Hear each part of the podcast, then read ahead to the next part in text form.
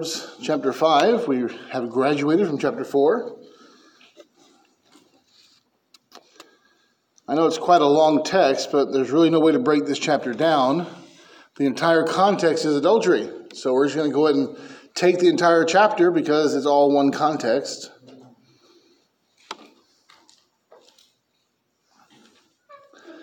Proverbs 5. I'm going to start reading in verse number 1.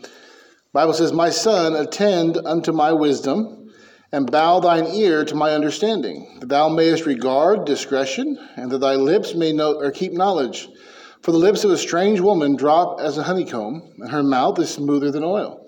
But her end is bitter as wormwood, sharp as a two-edged sword. Her feet go down to death, her steps take hold on hell. Lest thou shouldest ponder the path of life, her ways are movable, that thou canst not know them. Hear me now, therefore, O ye children, and depart not from the words of my mouth. Remove thy way far from her, and come not nigh the door of her house, lest thou give thine honor unto others, and thy years unto the cruel. Lest strangers be filled with thy wealth, and thy labors be in the house of a stranger. And thou mourn at the last when thy flesh and thy body are consumed, and say, How have I hated instruction, and my heart despised reproof? And have not obeyed the voice of my teachers, nor inclined mine ear to them that instructed me. I was almost in all evil in the midst of the congregation and assembly. Drink waters out of thine own cisterns, and running waters out of thine own well. Let thy fountain be dispersed abroad, and rivers of waters in the streets. Let them be only thine own, and not a stranger's with thee. Let thy fountain be blessed, and rejoice with the wife of thy youth. Let her be as the loving hind and pleasant roe. Let her breast satisfy thee at all times, and be thou ravished always with her love. And why wilt thou, my son, be ravished with a strange woman, and embrace the bosom of a stranger? For the ways of man are before the eyes of the Lord, and he pondereth all his goings. His iniquities shall take the wicked himself, and he shall be holden with the cords of his sins. He shall die without instruction, and in the greatness of his folly he shall go astray." Some pretty strong words of judgment in that passage. As we talk about adultery this evening, it's going to apply both to physical and spiritual adultery as well. The spiritual aspect of adultery is what makes the physical act so bad. Adultery of the physical kind is bad because of the spiritual adultery it represents. It's a sign of unfaithfulness. Unfaithfulness. I can't believe I said that. Unfaithfulness. We serve a faithful God. You understand that sin is sin because sin is a violation of the nature of God, right? That's why it's wrong to sin. So why is it wrong to lie? Because God is truth. That's why. That's why we don't lie, because he is truth. Why is it wrong to steal? Because God provides us all things, right? And to steal is to accuse God of not providing us something that we needed. Of course, we know why idolatry is evil, right? Because there's only one true and living God, and we are to serve him only, right? Why is it wrong to make graven images? Because God cannot be carried around. He cannot be contained. He cannot be represented. Even in the Bible, when they see God, like in the book of Revelation, what do you see? He was like this. He was like this. He was like... He's trying to find words to describe God, because you can't just say he's got brown hair and brown eyes and a pointed chin. You can't do it. I mean, he's so magnificent that human words literally cannot describe him.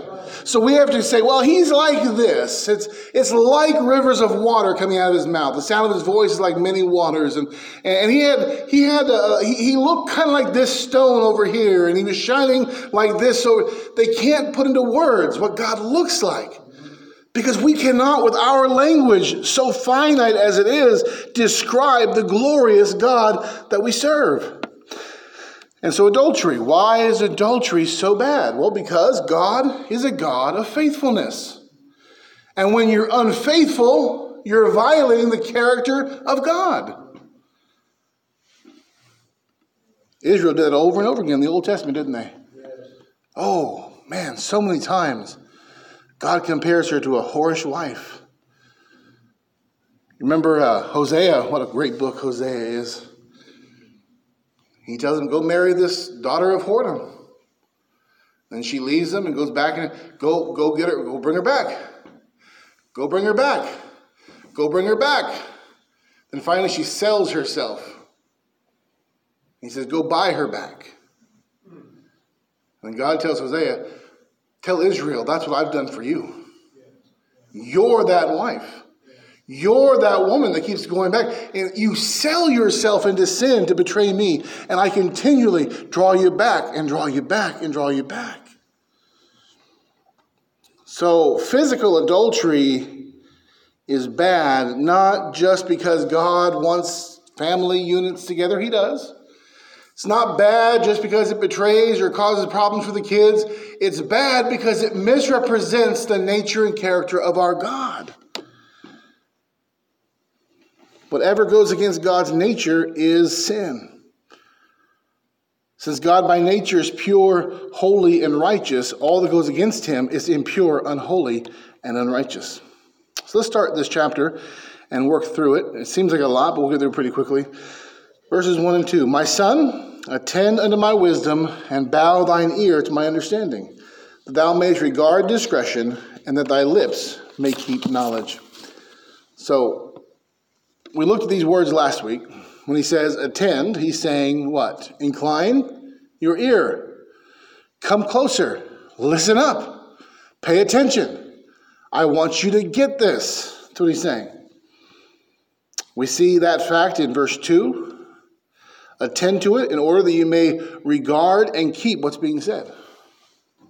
In other words, verse 1 is saying attend. Come closer. Listen good because I want you to keep this. I mentioned, I think, last week when we talked to our kids. Sometimes they don't listen. Most of the time they don't listen. A few times they listen. And sometimes what you want them to understand is so important that you get the look at me in the eyes. Look at me. Get this. Not you guys. So I talked to them. Everybody looked up. Right? I said, they all looked, that's an obedient church right there. But sometimes you have to tell them, look me in the eye. Pay attention, eye contact. Why? Because I want them to do what it is I'm telling them to do, right? It's very important. We're on the sidewalk. You don't run and play near the street. So we don't want to make a mistake here. You could get hurt, right? Listen. So he's saying, my son, come close. Listen carefully so that you do the things I'm telling you to do. This is so important. And if Solomon had taken his own advice, he would have gone a lot different in life. Because understand, Solomon is warning him in this chapter about whorish women, which is what Solomon went after that turned his heart away from God. So when you're telling somebody something, make sure you're heeding your own advice. Or we're hypocrites. This may have come from David. David could say a thing or two about, I'm not saying Bathsheba was a whorish woman, but he can say a lot about adultery, can't he? Solomon knew, he knew. He wasn't there, but he knew what happened with David. He knew what came, and we'll see that towards the end of the book, I think. I think he gives some of the wisdom that his mother Bathsheba gave him about women. Verse 3, for the lips of a strange woman drop as a honeycomb, and her mouth is smoother than oil. Son, come close. Incline your ear to what I'm saying because I want you to do it because the enticing woman that I'm talking about is not a dog down the street. She is pretty and she is sweet and she says what you want to hear. In other words, he's saying this is not a sin that's going to be easy for you to avoid. That's why listen, pay attention. I'm going to warn you about, and by the way, this goes for men too, okay? I know the Bible speaks of it in this, but the same thing is true for men and women. I remember working in a hospital, and I mean, there is no place, except for maybe daytime soap operas, where you have more adultery than in hospitals. When I was working in a hospital a number of years ago, and I remember this nurse just was having trouble in her marriage, and she talked to her lady friends about it there. And there was this male nurse that's going, oh, I'm so sorry. Oh, he shouldn't say that to you. Oh, you're such a sweet lady. Oh. He doesn't like your haircut? I think you look beautiful with it. So the lips of a whorish man can drop as a honeycomb just as much as a whorish woman, okay? Let's understand that. So while we're reading about the woman here as the example, I'm telling you, it goes both directions. Everyone needs to be careful. I don't care what age you are. Amy and I know somebody who appeared to be a good, solid Christian their whole life who got into adultery in their 70s. Happened. And still today, just less than a year ago, accidentally, I guess, being old and not knowing how to use old people again. Not knowing how to use the internet like he should, he accidentally posted a nude picture on his Facebook. So somebody we know saw it. What he was doing was he was looking at dirty pictures and accidentally shared it on to there. He's in his 90s now. So what are you saying? And what I'm saying, he said, well, a lot of us here, we're kind of older. Listen, this advice goes for everybody, right? It goes to everybody because there's no age limit on adultery. There's no age limit on fornication. There's no age limit on sin of this type. And by the way, his acts of fornication and adultery are only reflection of his heart, which is steeped in what? Spiritual adultery, which means there's no age limit on letting your heart depart from God. We all need to hear this today. So beware of any man or woman who come along and listen to all your sad marital problems. You say, who do I tell about them? God and your husband or wife. Keep it there. Okay? That's the best. But man, they're going to come along. And it's going to sound good. They just want to be my friend. No, they don't. But their lips, it drips like a honeycomb. It's sweet to hear. It makes you feel good. Somebody comes along, pretty soon I'm saying, my wife never makes me feel that good about myself. Boy, she just thinks I'm the world.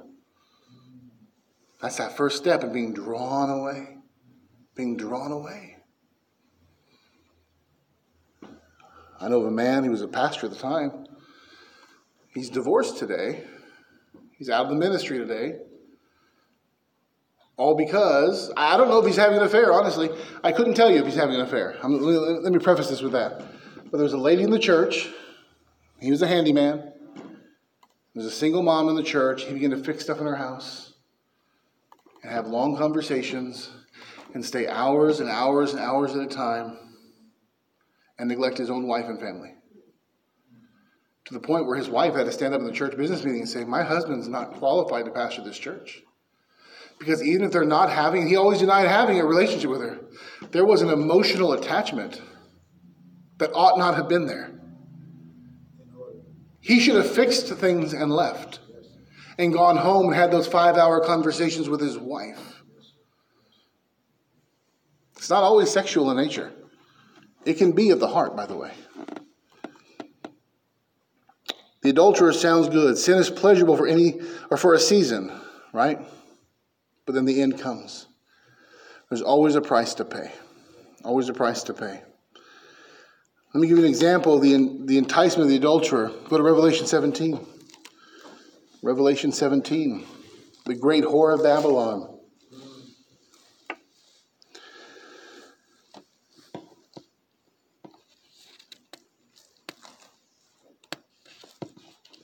This is spiritual adultery we're seeing pictured here, but there's an apt application for us. Revelation 17:1. And there came one of the 7 angels, which had the 7 vials, and talked with me, saying unto me, come hither, and I will show unto thee the judgment of the great whore that sitteth upon many waters, with whom the kings of the earth have committed fornication, and the inhabitants of the earth have been made drunk with the wine of her fornication. So he carried me away in the spirit into the wilderness, and I saw a woman sit upon a scarlet-colored beast full of names of blasphemy, having 7 heads and 10 horns. And the woman was arrayed in purple and scarlet color, and decked with gold and precious stones and pearls, having a golden cup in her hand, full of abominations and filthiness of her fornication. And upon her forehead was a name written, Mystery, Babylon, the Great, the mother of harlots and abominations of the earth. And I saw the woman drunken with the blood of the saints and with the blood of the martyrs of Jesus. And when I saw her, I wondered with great admiration. And that's the key of that passage right there. John sees this woman full of blasphemy, a cup full of the blood of the martyrs of Jesus. And still, he says, I looked at her and I wondered with great admiration. In other words, what a beautiful woman. What a beautiful, I mean, he looked and said, that looks beautiful. But it was death, right? It was death. She was about to face judgment. But there was something alluring about her. That John just says, you know what, I wondered with great admiration. Wow, look at her. How beautiful. Gold, pearls, scarlet color, costly array. She's decked out beautifully. Sin looks beautiful, but it's rotten as cancer. It's rottenness. Don't take sin lightly, church, because it's alluring. We get this idea that, well, I'm a seasoned Christian. I can take temptation when it comes to me. You know, temptation never comes to us as temptation. It comes to us as a good opportunity, a nice person. Nobody's going to know. Makes me feel good. And sometimes we get to a sinful temptation. I've been there. I know you have too. When we look at it, we know it's wrong, right? We see the names of blasphemy on the forehead. We see the cup full of the blood of the martyrs of Jesus. And we still stop and go, that looks enticing. That looks like, boy, that'd be fun. Go back to our text, Proverbs 5. The lips of a strange woman, I'm going to, not to change the Bible, but I'm just going to say the lips of an adulterer drop as a honeycomb. Her mouth is smoother than oil. Verse 4. But, there's the but. Sin is pleasurable for a season. It's a point a man wants to die, and then comes the judgment, right? All the pleasure ends, doesn't it? All the pleasure ends. But her end is bitter as wormwood, sharp as a two-edged sword. While she talks sweet and looks glamorous, her end is not the fun time that she offers. It's judgment and death. Don't we see that all the time? You guys ever seen those? I mean, like, I don't know about now. I don't watch newer commercials as much. Like back in the 80s, when I was a kid, I always wanted to grow up and drink beer. You know why? Because they're always having a beach party on the commercial. Just bikini-clad girls and big buff guys playing beach volleyball. But you know what? There's a darker secret behind that. Alcohol. Yes. There's men and women beating one another, spouses abusing each other, abusing children, cheating on each other. I don't know where those big buff guys came from. They're all pot-bellied today. That's what alcohol does to you. Destroys. I've seen young people, 40s, 50s, die of the cirrhosis of the liver. You know why? Because the alcohol wasn't the fun and games the commercial showed. There were consequences to it. So much so that in the modern day commercials, I know they have a little disclaimer on the bottom. It says, drink responsibly. Because you know what? Those promises they made in those old commercials, people started dying. People started dying. Or the cigarette commercials, right? It was all fun and games. Big Marlboro man. What a tough cowboy. He died pretty young. Painfully in a hospital bed. In other words, sin always appears to be a good time. But its end is bitter as wormwood. Because then comes judgment. I'm not saying if you left here today, went home and had a can of beer that proves you're going to hell. But man, don't toy. Don't toy with things that destroy lives.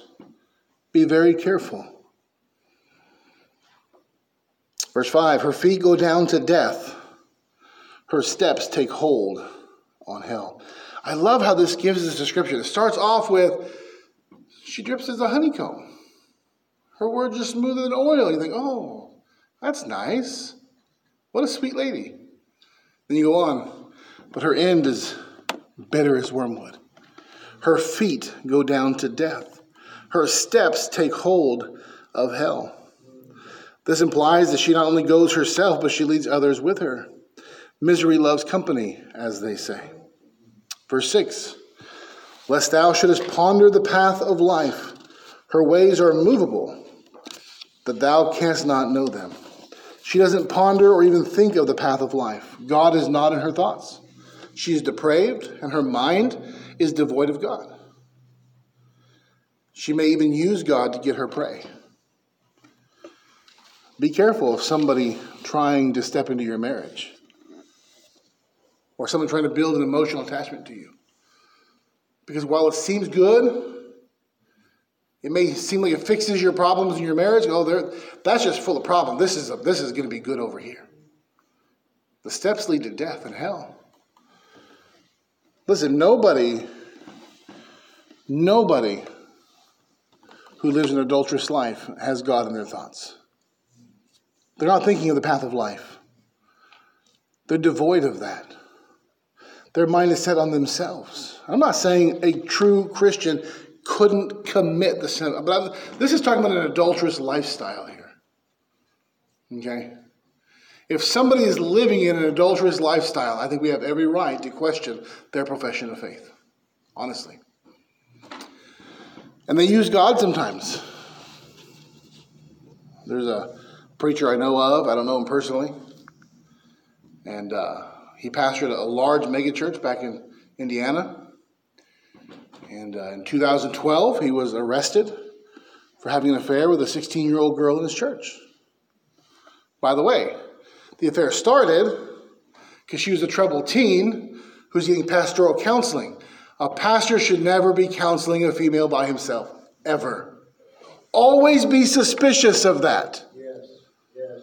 And he began to find her vulnerabilities, find her weaknesses, to draw in her confidence and her trust, and begin to say stuff like, God sent you to me.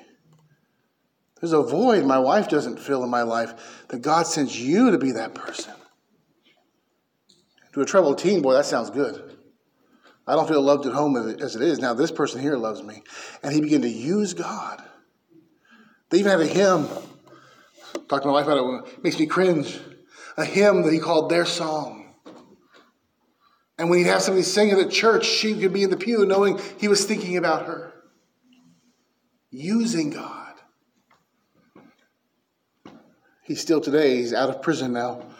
Professes to be a Christian, but I say no. Not only did you have an adulterous lifestyle, but you used the name of the Lord to get there. Verse 7. Hear me now, therefore, O ye children, and depart not from the words of my mouth. Remove thy way far from her, and come not nigh the door of her house. So verse 7. In light of her end, listen to my warning. He says, I want you to consider her end.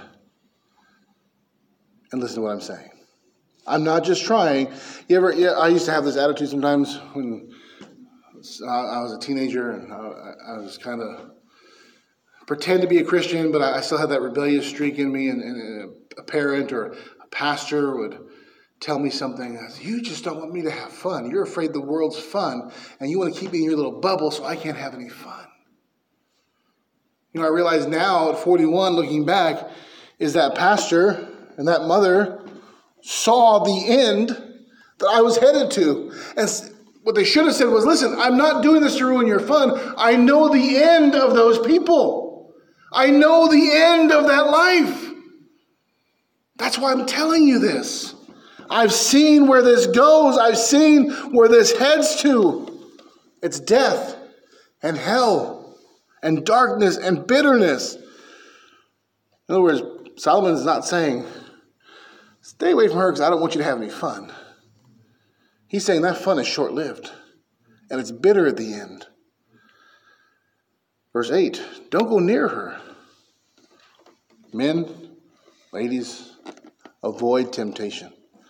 Don't put yourself in a position to be tempted. Let me say it again. Don't put yourself in a position to be tempted. A lot of times, our temptation is self-inflicted. we put ourselves in a position to be tempted. Don't do that. You guys know my struggles with this diet that my wife is forcing me by gunpoint to be on.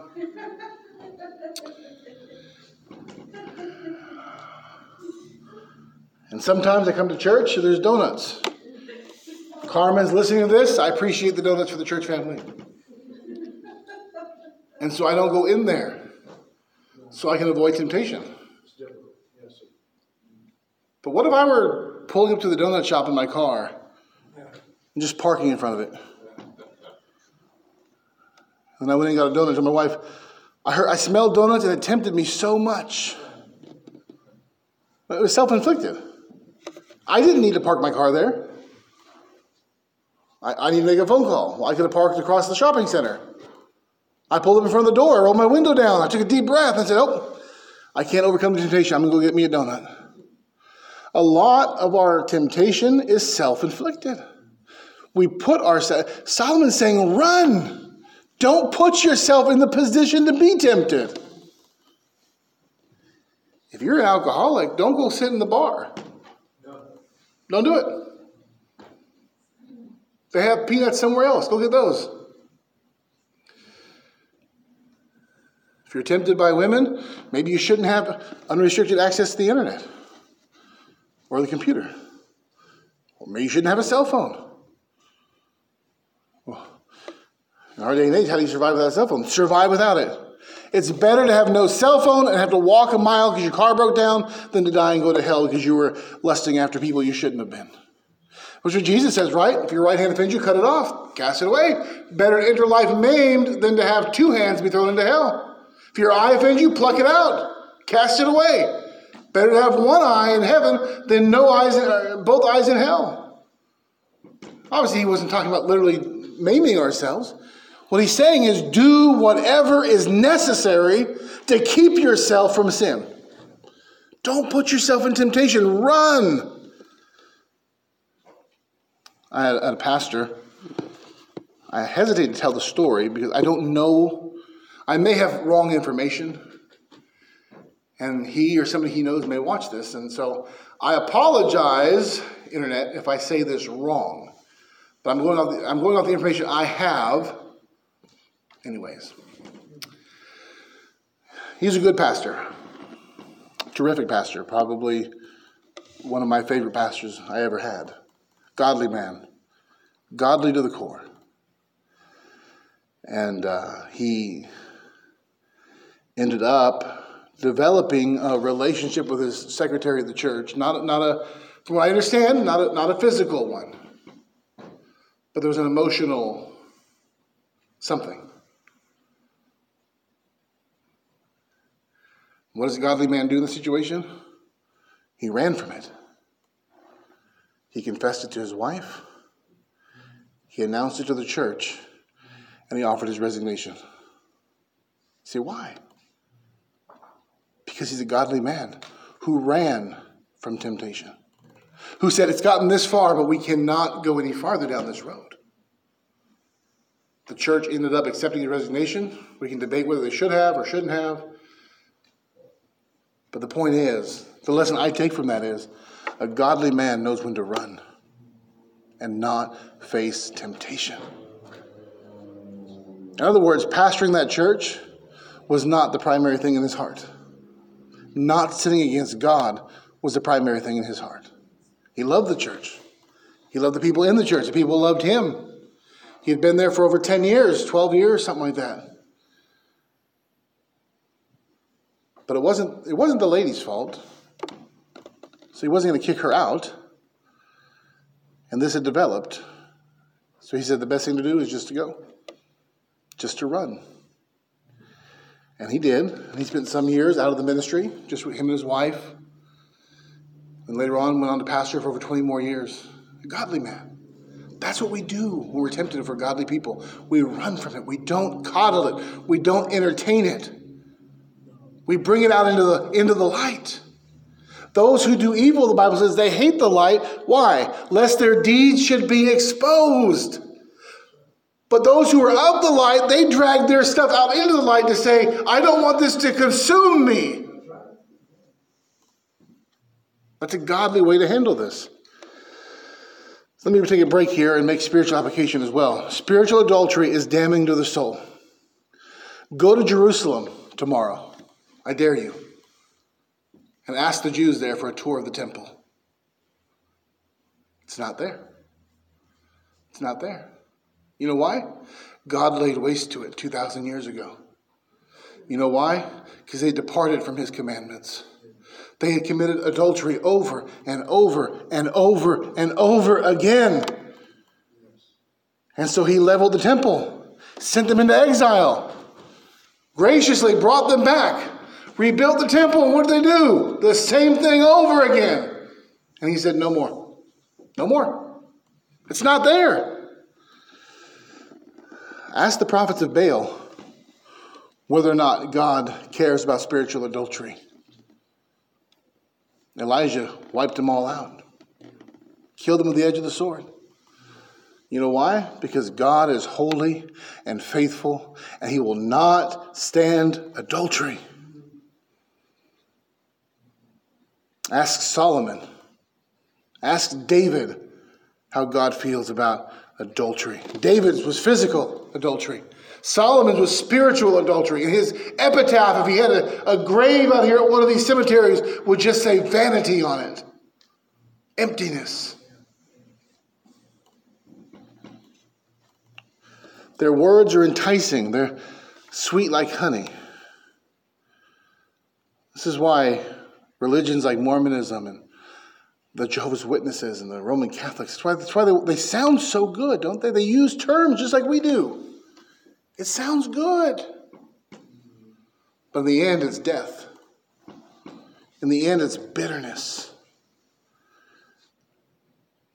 They want you to believe that we all basically agree. We all believe the same thing. We're not the same. We don't worship the same God. I had a Roman Catholic one time tell me, we all worship the same God. We all worship Jesus. I said, my Jesus is not beholden to his mother, nor is the Jesus in the Bible, ever. Mormons tell you, we're Christians. I like to tell them, you're committing adultery in your own religion. You're being unfaithful to your own religion. Your religion started because all the churches supposedly were apostate, and they're bringing in a new revival of Christianity. So don't pretend we're the same. You don't believe that. Or JW tells you, we're Christians too. I had one tell me one time in the park, offer me their stuff, hand out the pamphlets. I said, I'm a Christian. They go, oh, us too. So the guy I was with, he's, oh, you worship Jesus, the one living and true God? Oh, no. But you do read the Bible, right? Oh, yes, we do. You have the King James Bible, right? Oh, no, we have our own that we wrote. Oh. Well, what church do you go to? Well, we don't really have churches. We have societies. Oh, okay. Okay. They said, well, he said, well, the Holy Spirit, has he done a work in your life? They said, well, the Holy Spirit, we don't believe it's a person. We believe it's a force. Like electricity. My friend said, thank you. We're not the same. We're not the same. Don't go near them. I'm speaking of spiritual adultery. Don't attend their ceremonies, their churches. Don't read their literature. Don't have them into your home. Don't hear their sales pitch. Give them the gospel, yes. But beware, their path leads to death and bitterness. It's false religion. It's spiritual adultery. You know that all three of those I just mentioned, Mormonism, the Watchtower, and Roman, all branched off from biblical Christianity at some point. They all committed spiritual adultery from the one true God. Let's go on. Verse 9. Lest thou give thine honor unto others, and thy years unto the cruel. Lest strangers be filled with thy wealth, and thy labors be in the house of a stranger. A warning here to Israel of the consequences of spiritual adultery, but also living in violation of God's covenant. Sin comes with consequences. This applies to us today. Both spiritual and physical adultery come with consequences. There are consequences to our actions. Verse 11. And thou mourn at the last when thy flesh and thy body are consumed, and say, how have I hated instruction, and my heart despised reproof, and have not obeyed the voice of my teachers, nor inclined mine ear to them that instructed me. I was almost in all evil in the midst of the congregation and assembly. So verse 11, there may be fun now, but there'll be mourning at the end. That's the sum of verse 11. There's fun now. There's mourning later. The reference to the flesh and body refer to either old age, being full of regret like Solomon was in Ecclesiastes, or as a result of illnesses received from adulterous actions. It leads to problems. There's a great many people. I remember I had a Sunday school teacher when I was a kid. Very nice guy. Very great guy. I mean, I loved him. And he's dead now. He died. I don't know how old he was. Probably 50 when he died. He had gotten away from the Lord for a number of years. Stopped going to church. Got into all kinds of... He wasn't married, but fornication. Adultery is covered under fornication, the sexual sin. And one night, from what I was told, he picked up a prostitute. Contracted hepatitis C, from which he later died. He came back to the Lord. He repented. But there were consequences to his actions. And for that night, what seemed like fun, for that night, what seemed to satisfy desire, ended in bitterness and death. I'm sure at the end of his life, if he could go back to that one night and change that one thing, I'm sure he would have done it. Don't play with sin. That was a literal adulterous woman in his case, a literal adulterous woman. Driving down the road, thinking, boy, she looks pretty. I bet she said some nice things to him too. But the end was bitter. The end was bitter. Verse 12 and 13 kind of sum it up by saying, this person knew better. How often did I hate instruction? I didn't heed the warnings. They regret the knowledge they had. People in hell will acknowledge they were warned. Remember the rich man and Lazarus? What is Abraham constantly? Remember? I'm not saying they'll repent. I don't think that there's no repentance in hell. I think they'll go on hating God in hell. But I think they'll say, I knew, but I didn't heed. I heard, but I didn't incline. I knew better.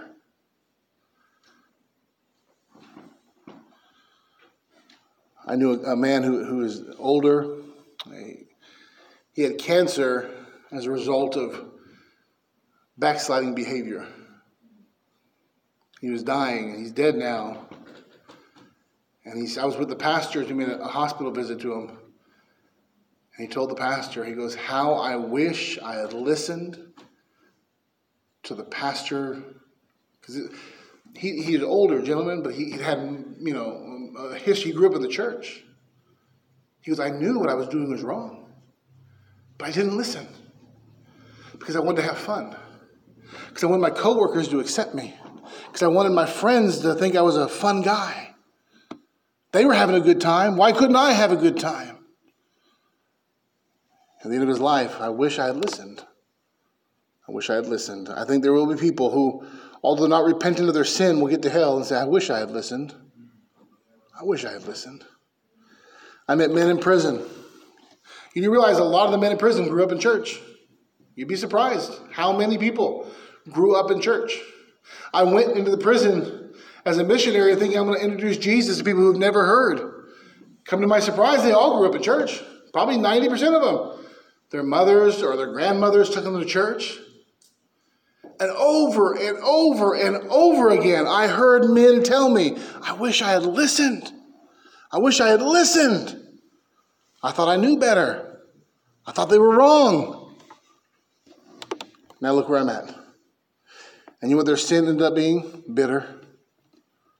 I remember one man, grew up in church, went out seeking gang life because he wanted friends who were, you know, not goody two-shoes.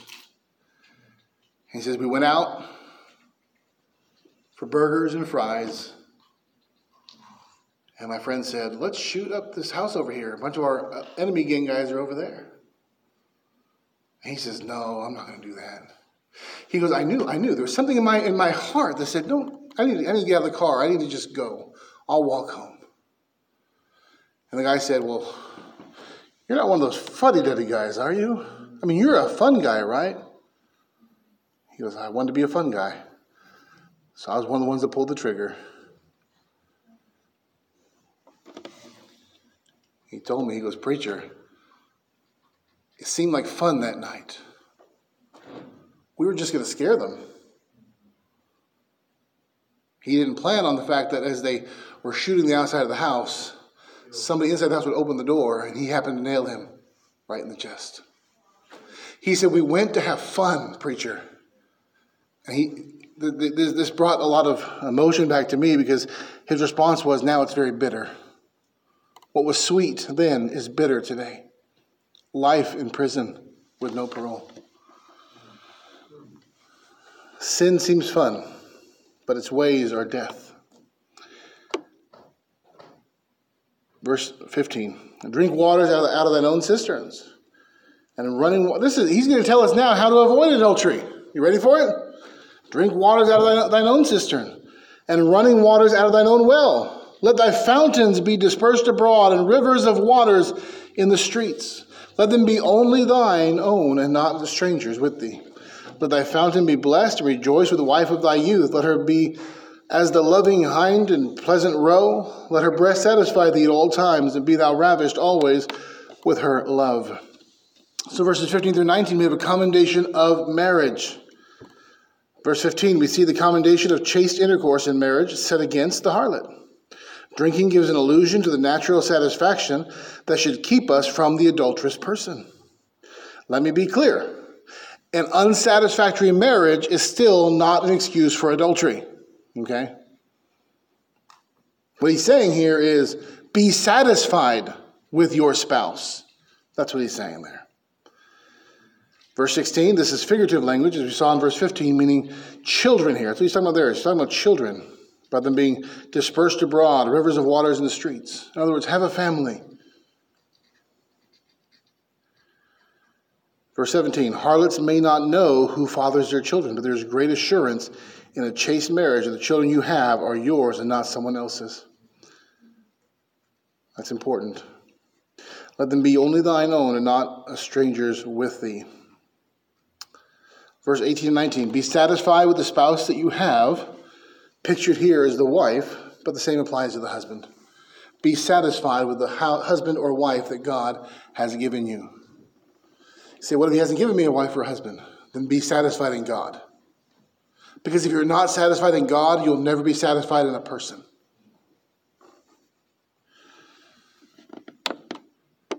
Enjoy what God has given and don't look elsewhere for satisfaction.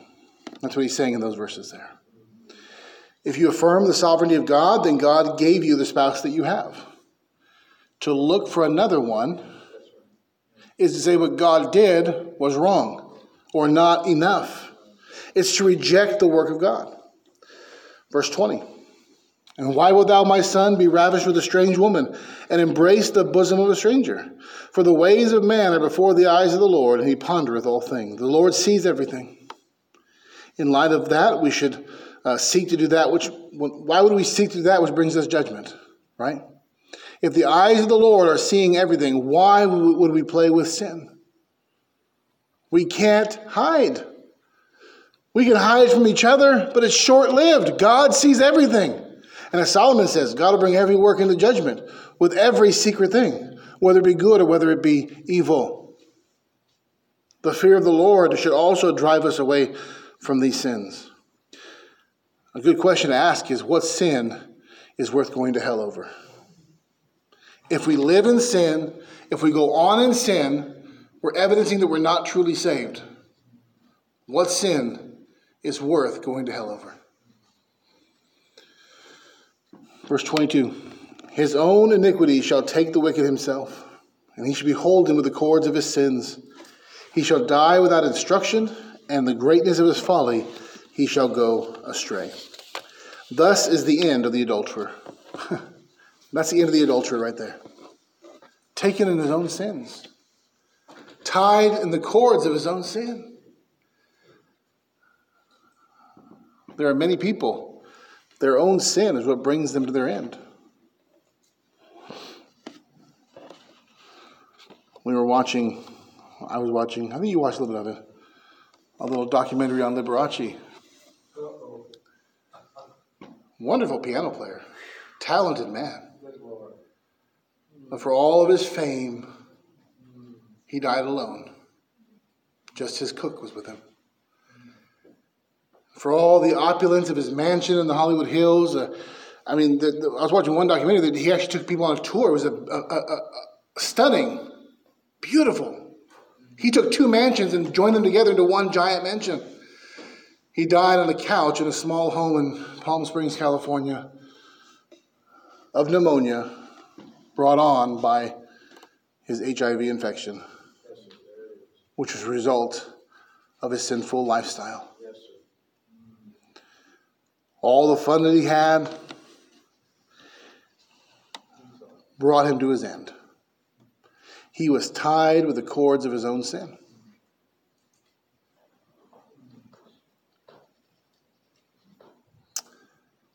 Hell is such an amazing concept, because today in this world, we don't sin as much as we could sin. Understand that, right? God restrains sinners. There's something that theology is called common grace. God holds back our sinful natures. We don't do everything we could do. But in hell, the sinner loses his common grace.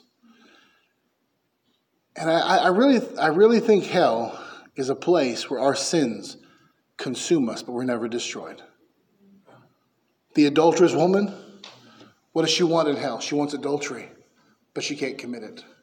The adulterous man wants adultery, but he can't commit it.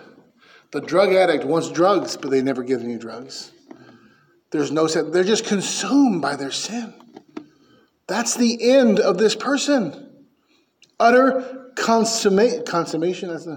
Utterly consumed by his own sin. His own iniquities shall take the wicked. And he shall be holden with the cords of his sin. He binds himself with his sin. He paints his own judgment with his sin. He shall die without instruction, and the greatness of his folly he shall go astray. Remember in Proverbs 1, when wisdom cried out, "How long will you ignore me? How long will you not listen?" And then he says, "Turn you at my reproof, for one day you'll call and I will not answer. You will seek me, but you shall not find me." There comes a point for the sinner, for the adulterer, for the adulteress, when they're tied up in the cords of their sin. And they'll cry for mercy, and they'll cry for help, and their cries will go unheard. I've told people when I was preaching on the streets before, I've said it out loud, one day you'll beg God for mercy, and there'll be no mercy. Do you know why Revelation 22 or 20 says people are cast into the lake of fire? You want to know why? Because they don't jump in themselves. They don't jump in themselves. If you're fiddling with sin tonight, if you're fiddling with adultery tonight, spiritual or physical, understand this. This is your warning. This is your time to run for mercy. This is your time to turn back from sin. The time may come when you seek it and you won't find it. Your sin will consume you. It will take you. It will tie you up. So, as he says in Proverbs 5, be faithful. Enjoy the wife of your youth. Enjoy the husband of your youth. Be satisfied in your own relationship. Flee temptation. Don't entertain it. Don't toy with it. Temptation is a lion that we think we have under control, isn't it? But it can't be tamed. I remember watching a Vegas act a while back. I was watching a news story about it. And some years ago, they had this lion out there, or this tiger out there before. They thought they had it under control. But you know what? Tigers are big, they're strong, and they're wild.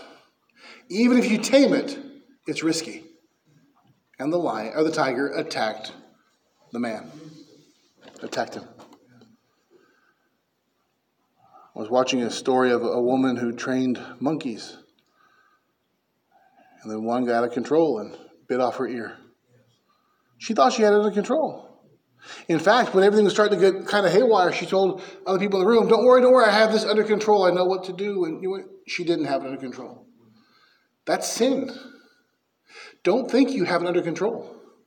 That's temptation. Don't think, okay, I've got that.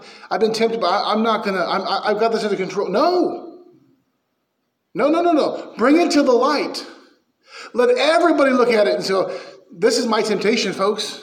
I don't want to hide this. I need help. If that pastor had not come to his wife or the church and just let that emotional relationship grow into more. Well, I don't want to upset my wife. I don't want to risk the church.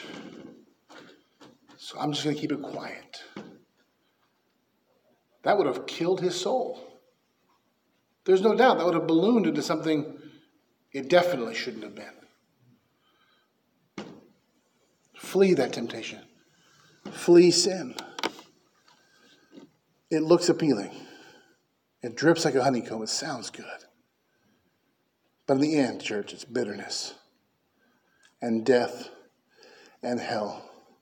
This man, he saw this woman in chapter 5, and oh boy, she looks sweet. But in the end, he's tied up in the cords of his sin, lamenting, oh, how I wish I had listened.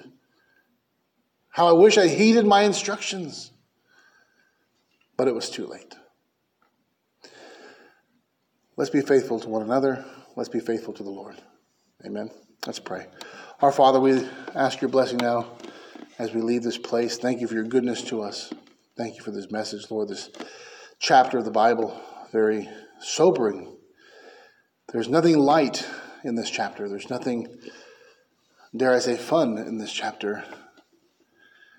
Very severe warnings are in this chapter. May we heed those warnings tonight so that one day we don't look back and say, oh, the folly, if only I had listened to my instructions. So we don't look one day tied up in the cords of our own sin, consumed by that sin. Lord, help us to flee temptation. That woman in the chapter, she dripped as a honeycomb. She was smooth as oil. She was beautifully arrayed. And Solomon said, don't go near her. Lord, keep us from temptation. Keep us from sin. Not just actual physical adultery, Lord, but keep our hearts set on Christ.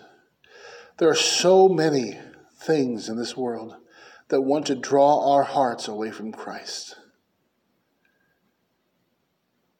You've been so faithful to your people.